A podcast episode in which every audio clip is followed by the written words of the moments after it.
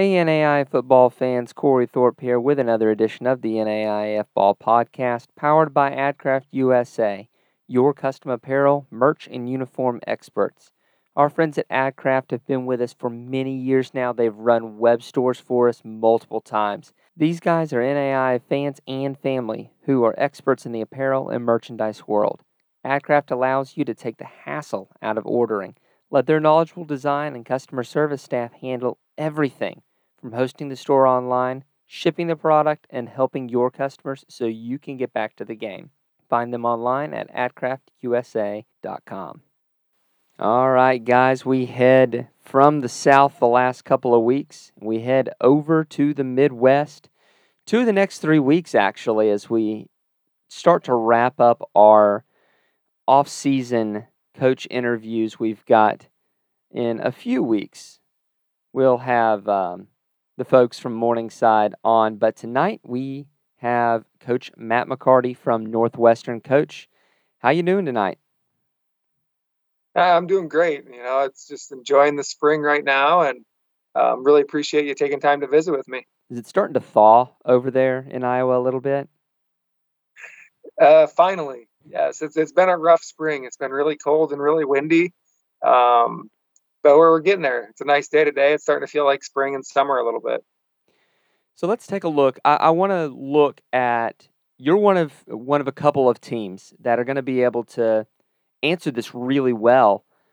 I kind of want to get your thoughts now that you've actually pulled off two seasons in, in what should be like one and a half.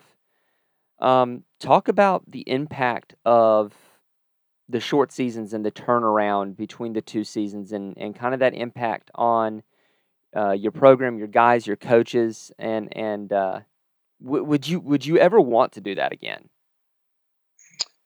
You know, it, it it's been quite a the 12 months. You know, you go back a year from now and we're, we're playing, you know, in the playoffs and um, you, you play four really intense physical football games and, and then take a couple months off and start a new season and go through another long season where, you know, we were fortunate enough to, to get back to the semifinals. And so you're playing 14 games after you played, you know, four really big games against really good teams in the spring. And what we noticed as we got towards, you know, into the off season this year, just the, the physical toll, but then also the mental toll that, you know, that's a lot of just being locked in and focused for a long time and, and playing some big football games. And, you know, we, we really enjoyed the playoff run last spring. It was great playing the playoffs with warm weather because uh, playoff time up here, uh, it, it, you don't get that. You're not fortunate enough to get that the nice weather up here come December.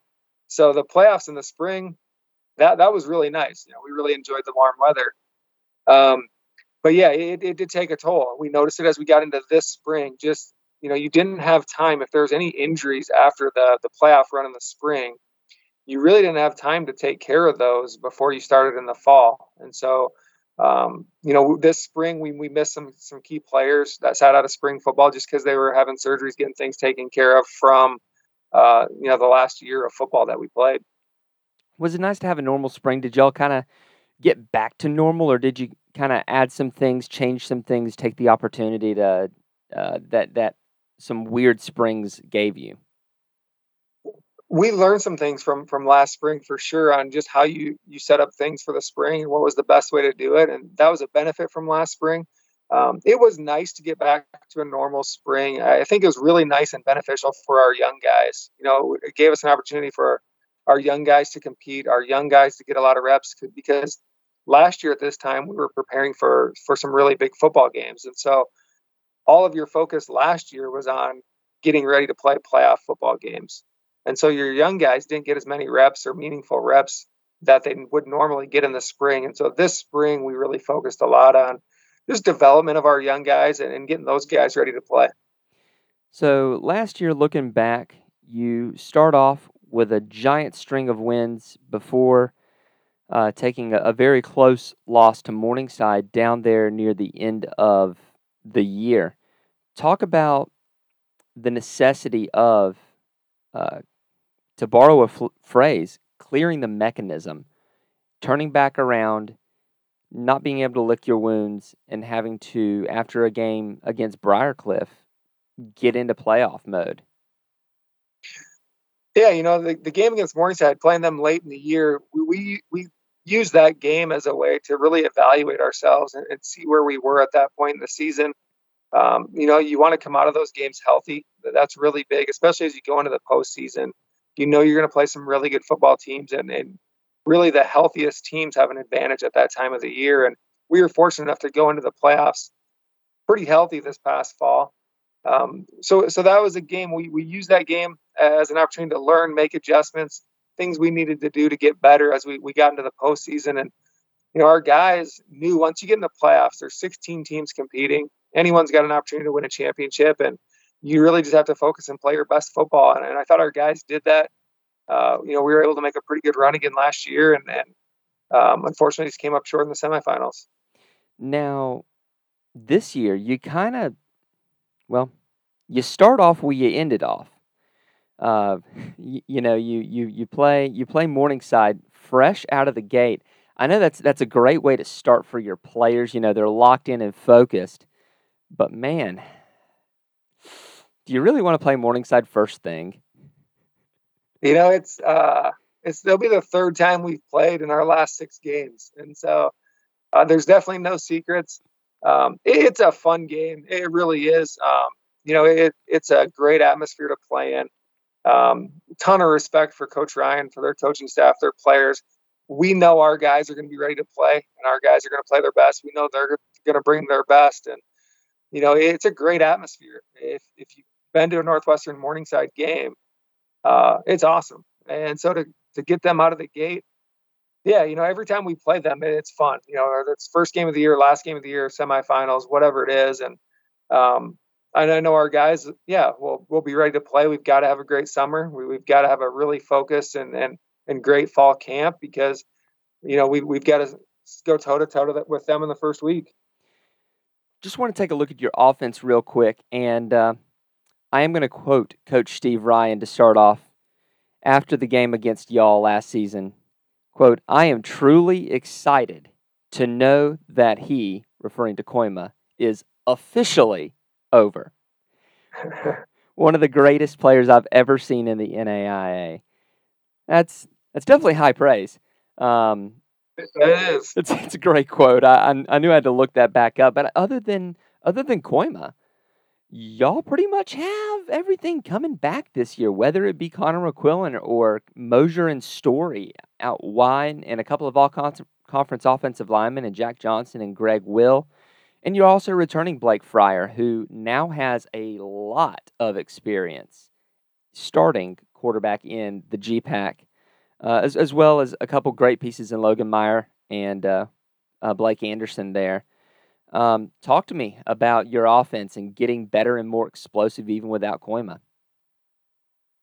Yeah, you know, I, I think the offense as a unit, it, we're really excited about what we have coming back. We, we really have you know, some outstanding playmakers on the outside, you know, great, great running backs coming back. Uh, and we return really five players up front who have started some football games for us. And if, if you go back to last spring, I think we returned eight eight players who started in the national championship game last spring for us.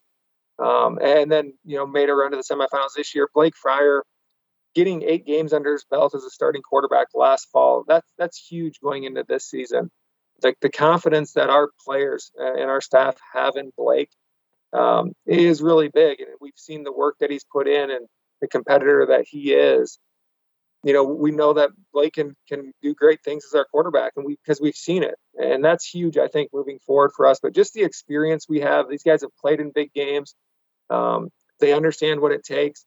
You know, the, the loss in the semifinals stings a little bit, and, and they saw, you know, the just the little things that, that really hindered us in that game. And um, yeah, they're ready to get back out there and keep competing. Defensively, you've also got a ton coming back, whether it be Jensen Ranking up front, Parker Fryer anchoring that uh, linebacking corps, or uh, Noah Vantoff, Cole Telford, and Jaden Snyder in the back end. Uh, you're a defensive guy. Talk to me about your defense. You know, it all starts up front defensively. Uh, we feel like our defensive line uh, is just an outstanding group. We feel like we have, you know, great depth there. We can go seven, eight, nine guys deep up front, and I think that's huge for us uh, as we get into next fall. You know, I think Jessen can can be just a dominant force for us on the defensive line. Um, and then at linebacker, Parker Fryer, I, I, think Parker's one of the best players that I've coached. He's a difference maker um, all over the place on the football field. Uh, and so just really excited to have him back. But Tanner Olson is another linebacker that's back for us. As will be a fifth year senior. And Tanner's just a, a, an outstanding player. He's a great leader, but he's one of those guys that does all those little things that, that make the group special and somebody that you can count on to do what he needs to do every play. And, and that's huge. Um, and then on the back end, Jaden Snyder, um, you know, just a great ball hawk back there. Um, ton of interceptions last year. Having his experience back is huge. And then Noah Van Toff is it's kind of the eraser for us back there. You know, he makes a ton of tackles. We get him really involved in the run game. He's an All American the last two seasons for us, and um, just he's kind of our quarterback of, the defense. And so having all of those guys back, and I think it's you know eight starters or nine starters back on defense as well. That experience is huge, and those guys played really well in the playoffs for us last year. You, know, you look at each game in the playoffs, our defense played lights out, and, and those guys have um, you know really excelled this spring, and we're excited to see where we go in the fall. So one thing I was looking as I was reviewing your history, um, you know, bring up probably what's you know the year that you you would rather me not, and that would be your first year as a head coach, where um, you have one of the few sub 500 seasons in Northwestern's recent history. You're you're kind of getting further and further away from that, and players that remember what it's like to not be a good team. Um, talk to me about as you're recruiting these players in, guarding against and fighting against the current of complacency as Northwestern has established itself as one of the programs that is going to make the program uh, the playoffs year after year. Yeah, you know that, that first season uh, was really big for us, and it was key for us to to battle through some things and, and lay a really good foundation. And uh, we had an awesome group of seniors that year. We went three and seven, and like you mentioned, that was is one of three of only three losing seasons that Northwestern's had in the last 50 years, and so um, that was tough. It's not the ideal way to start. You know, it's not how you draw it up, but um, our guys really built a good foundation, and in that group um, that we had that year, you know, laid the foundation for the success that we've had. We've been in the playoffs every year since. Um, and, and it's the, the, same things that we were doing that year, uh, really of what we built our, our, our, culture on these last five years since then. Um, and in recruiting, that's the biggest piece. You know, we're looking for guys that want to be a part of something, you know, bigger than themselves and that want to be a part of the culture that we have and that love to compete, love to work hard, um, and love to be great teammates. And those things are huge. And, um, you know, we talk about a standard of how we do things. We don't talk a lot about winning a championship um, we, or making the playoffs. You know, we talk about you know being our best every day and pursuing excellence in all that we do. And if we do those things, uh, the, the wins on the field take care of themselves. And our guys have really embraced that. Coach, you knew that in our fifth interview here on the NAI Ball podcast that I was going to have to try to find something new to, to ask, right? Yeah, that's all right. That's all right. One thing I also noticed as I was looking through your coaching staff was, I would say, the majority of your coaching staff. Um, you know, maybe not the overwhelming majority, but about half of your coaching staff is uh, what I'll call co vocational. Talk to me about those guys being able to balance their work life with their coaching life and why you have so many co vocational coaches. Yeah, those guys are awesome. You know, they invest so much in our program and in our players. Um, and it's just the way Northwestern has, has, really done things for a long time. So on our staff, myself and our two off, our two coordinators, our offense coordinator and defense coordinator, are our only full time coaches. And, and then we have a couple grad assistants. Um, and, and then the rest of our coaches are, like you mentioned, co-vocational. They're teachers, they're bankers. Um, you know, they have different jobs outside of Northwestern, and, and they they do an outstanding job for our program. They they have really bought into what makes this program special. They care a ton about our players, and during the season, um, they invest a ton of time. You know, they're they're preparing for practices. They're at practices. Um, you know, you look at games and road trips and all that goes into to playing a full season and, and postseason games as well. And then in the off season, they they're helping us recruit. Yet they're contacting kids and and then going through spring football practices. It's it's a lot of time. I, am super thankful for the work that those guys do, and um, you know they're they're a big reason about or they're a big piece of what makes our program special. I, I do have to give a shout out to one coach in particular, Coach Zutenhorst. Um, he, I think he's on year 27 next year. Coach Zoot played or was coaching when I played. Um, he's awesome. He's everybody's favorite. Uh, the guys love him. He, he's just he's a really what makes Northwestern special. He played here in the 70s. Um, you know, Coach Zoot uh, is awesome. I, I love that guy. Yeah, I was I was looking at him and I went, that man right there is an institution. Like you might not see many like football statues ar- around Northwestern, but I bet when he retires, they'll think about putting one up him. Uh, they definitely should. Like the guy wears shorts all the time. You'll never see that guy wearing pants. It's a, a statue of him with shorts on would be very fitting. Oh gosh, I could not do that in an Iowa winter. I just this Florida boy ain't going to be able to do that. So one thing that Northwestern does have um, is a lot of history, and you and you talked about it. Only three losing seasons in the past fifty years, and that's going to give you a deep alumni base of folks who love Northwestern football. One and two are very accustomed to a tradition of winning football. So, one of the things I've been asking everybody, kind of as of our last question, is how does Northwestern connect with its athletic alumni, its non athletic alumni, its fan base to create that ongoing support on both game day and off the field with uh, the uh, monetary needs that you have to make your program um, stand out?